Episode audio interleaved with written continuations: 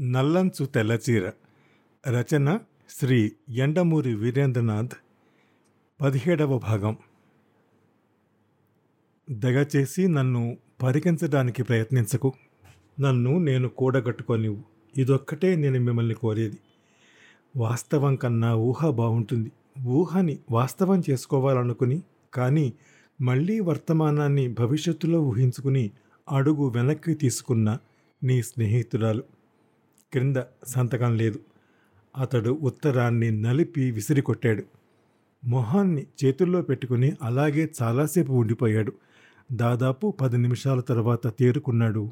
పడి ఉన్న ఉత్తరాన్ని తీసి కాగితాన్ని తిరిగి సాపు చేశాడు.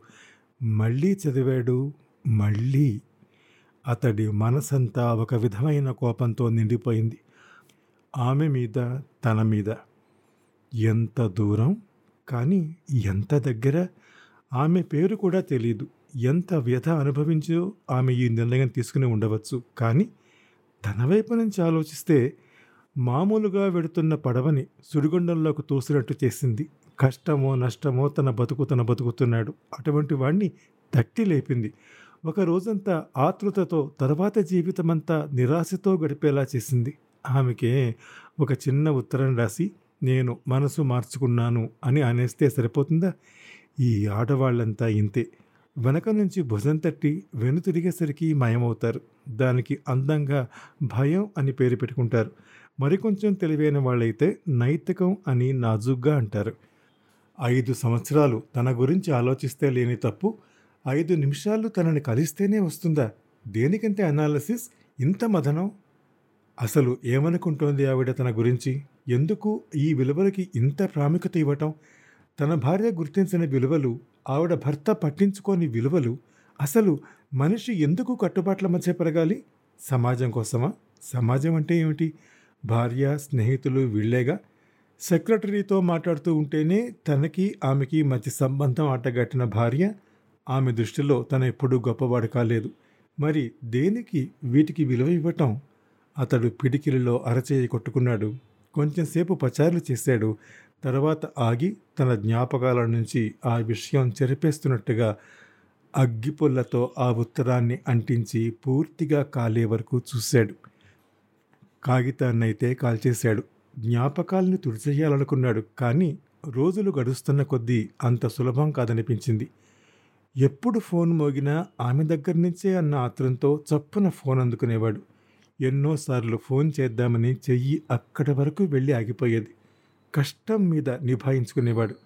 అతడి హృదయంలో ఒక భాగం నిరంతరం దీన్ని గురించి ఆలోచిస్తూ ఉండిపోయింది.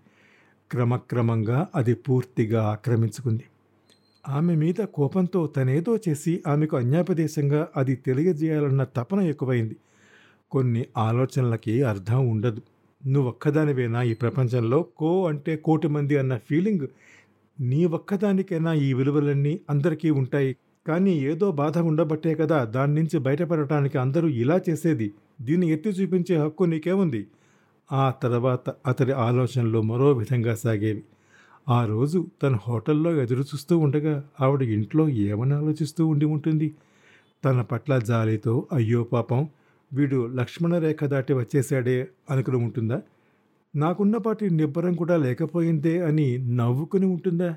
ఆడది అనగానే ముక్కు మొహం తెలియకపోయినా పరిగెత్తాడు అనే తేలిక అభిప్రాయం ఏర్పరచుకుని ఉంటుందా? రవితేజకి ఇటువంటి మదనతో పని మీద ఆసక్తి తగ్గింది. వారం రోజులు గడిచాయి. కాలమే గాయాల్ని మాన్పుతోందంటారు. అది అతడి విషయంలో నిజం కావచ్చు. నెమ్మదిగా అతడు తేరుకుంటున్నాడు. ఇలా ఉండగా ఆ రోజు అతడికి ఇంటర్కంలో పర్సనల్ ఆఫీసర్ ఫోన్ చేశాడు.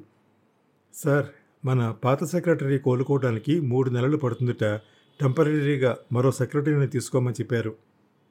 అవును మీరు ఇంటర్వ్యూ చేస్తారా? అక్కర్లేదు మీరు చేయండి తొందరగా జాయిన్ కావాలని మాత్రం చెప్పండి. అలాగే సార్ ఆ తరువాత రెండు రోజులకి జాయిన్ అయింది. ఆమె పేరు Priyamvada. Scene change. May come in sir? Table డ్రాయర్లోంచి కాగితాలు తీసుకుంటున్న రవితేజ తలెత్తి చూశాడు. గుమ్మం దగ్గర నిలబడి ఉంది ఆమె. చిన్నపిల్లల అప్పుడే కాలేజీ నుంచి వచ్చిన అమ్మాయిలా ఉంది. పిలిచారట. ఆ అమ్మాయి చేతిలో ఉన్న షార్ట్ హ్యాండ్ పుస్తకం బట్టి కొత్తగా చేరిన స్టెనో అని తెలుసుకున్నాడు. రండి కూర్చోండి. ఆమె కళ్ళల్లో భయం కన్నా అదో రకమైన ఎగ్జైట్మెంట్ కనబడుతోంది. మీ పేరు? ప్రియంవద. ఇదే మొదటి ఉద్యోగమా? అవును సార్. మొన్న మార్చిలోనే బీఎస్సీ పాస్ అయ్యాను. అప్పుడే స్టెనోగ్రఫీ కూడా ఇదే మొదటి ఉద్యోగం. టెంపరీ అన్నారు. మూడు నెలలట ఆమె గడగడా చెప్పుకుపోతోంది డిక్టేషన్ తీసుకుంటారా? ఆమె వాక్ ప్రవాహం ఆపి పెన్సిల్ తీసుకుంది. అతడు అడ్రస్ చెప్పి డియర్ సర్స్ అని ఉత్తరం ప్రారంభించాడు. మీరు కోరినట్టు అనంతపురం రిటైల్ ఏజెన్సీ విషయం పరిశీలించాం. హేమమాలని చీరల మీద పది శాతం శ్రీదేవి చీరల మీద ఐదు శాతం రిబేట్ ఇవ్వడానికి మాకు అభ్యంతరం లేదు. పోతే అతడు ఆపి ఏమిటన్నట్టు చూశాడు. హేమమాలిని చీరలకి ఇప్పుడు డిమాండ్ లేదు సార్. శ్రీదేవి చీరలకి డిమాండ్. వాటికి కన్సెషన్ అవసరం. నేను చెప్పింది వ్రాస్తారా? మీరు చెప్పిన సలహానే వినాలా? సారీ సార్ అని ఆమె తిరిగి వ్రాయటం ప్రారంభించింది. అతడు చెప్పడం పూర్తి చేశాడు. పూర్తి చేసి తలెత్తేసరికి ఆమె పెన్సిల్ చెక్కుతూ కనిపించింది. ముళ్ళు సరిగ్గా ఉందో లేదో లోపలికి వచ్చే ముందు చూసుకోనక్కర్లేదా? వచ్చే వరకు బాగానే ఉంది సార్. వ్రాస్తుంటే విరిగిపోయింది. అలాంటప్పుడు ఆగమని నాతో చెప్పాలి. అక్కర్లేదు సార్ ఉత్తరం నాకు కంటతా వచ్చేసింది అంటూ అతడు చెప్పిన దాన్ని తిరిగి పొల్లుపోకుండా చెప్పింది. అతడు ఆశ్చర్యపోయాడు. అయితే దాన్ని బయటపెట్టకుండా గుడ్ అన్నాడు. వెళ్ళి టైప్ చేసి పంపించండి. ఆమె కుర్చీలోంచి లేవకుండా మిమ్మల్ని ఒకటి అడగొచ్చా? అంది. ఏమిటి? అన్నాడు విస్మయంతో. మేం కాలేజీలో చదువుకునే రోజుల్లో ఆర్టీ చీరలంటే అందరికీ క్రేజ్ సార్. రవితేజ టెక్స్టైల్స్లో ఉద్యోగం అనగానే గమ్మత్తుగా అనిపించింది. కానీ ఇక్కడికి వచ్చాక సాక్షాత్తు రవితేజకి స్టెనో అంటే భలే థ్రిల్లింగ్గా అనిపించింది సార్. అతడికి నవ్వొచ్చింది ఆమె సాక్షాత్తు అనే పదం ఉపయోగించడం చూసి.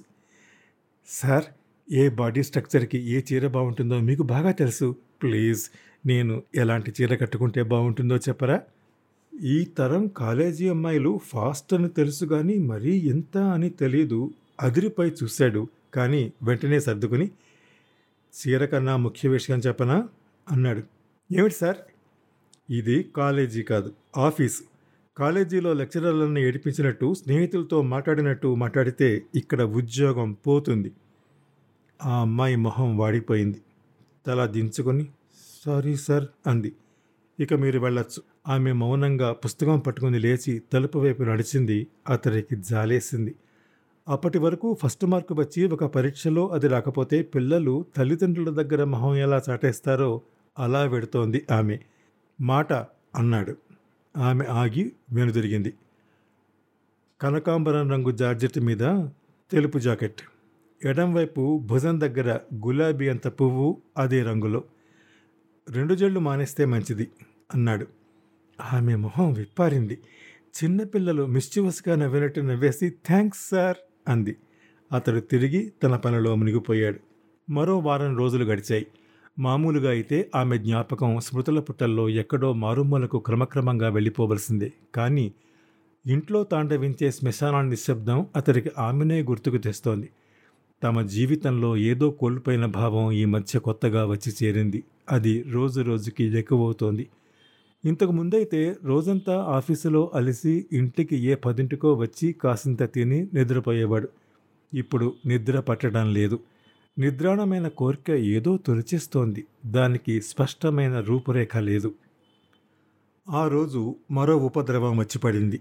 ఆ ఇంట్లో చేసే పని మనిషికి బావమరిదికి ఎన్నాళ్ళ నుంచి సంబంధం ఉందో తెలీదు. ఆ రోజే బయటపడింది. దానికి నాలుగో నెల. అలగా జనాన్ని ఇంటి మీదకు తీసుకొచ్చింది. అదృష్టవశాత్తు ప్రెస్కు పక్కలేదు ఈ విషయం. పదివేలు ఇస్తే గాని వదలలేదు. డబ్బు పోయినందుకు కాదు బాధ. మాధవి తమ్ముణ్ణి వెనక్కేసుకురావటం. అక్క తమ్ముళ్ళిద్దరూ కలిసి చివరికి తప్పు తన మీదకు తోసేశారు. మీకు తెలియదండి బాగా డబ్బున్నవాడు కదా అని తమ్ముణ్ణి పట్టింది. మీరేమో బెదిరిపోయి పదివేలు వదులుచుకున్నారు అంది. అతడు తెల్లబోయి లేకపోతే ఏం చెయ్యాలి అన్నాడు. ఈ విషయం నాకు వదిలేసి ఉంటే నేను చూసుకుని ఉండేవాడిని బావా. అవునండి అదేదో నాలుగు వగలు చూపి వీడిని బుట్టలో వేసుకుంది. అమాయకుడిని చేసి అడుగుదామనుకుంది. మీరు మరీ భయపడేసరికి వాళ్ళు రేటు పెంచేశారు. అతనికి అసహ్యం వేసింది. ఇక్కడ తప్పెవరిది అని కాదు ప్రశ్న. తప్పు చేసిన వారు తనవాడయ్యేసరికి మారిపోయిన వాదన విధానం. తను ఒకరోజు ఒక్క పెగ్గు డ్రింకు తీసుకొస్తే నానా హడావిడి చేసే తన భార్య ఆవిడ తమ్ముడు ఒక పని మనిషితో కులికినా దానికి అమాయకత్వాన్ని పేరు పెట్టేసి సర్ది చెబుతోంది. ఇంకే ఉంది విలువలకు విలువ. అంతర్ సంఘర్షణ అనేది మొదలవనే కూడదు. ఒకసారి అదైతే ఇక శాంతి ఉండదు. ఆ మరుసటి రోజు అతడు ఆఫీస్కి వెళ్ళేసరికి ఒక చిన్న మంచి వార్త తెలిసింది.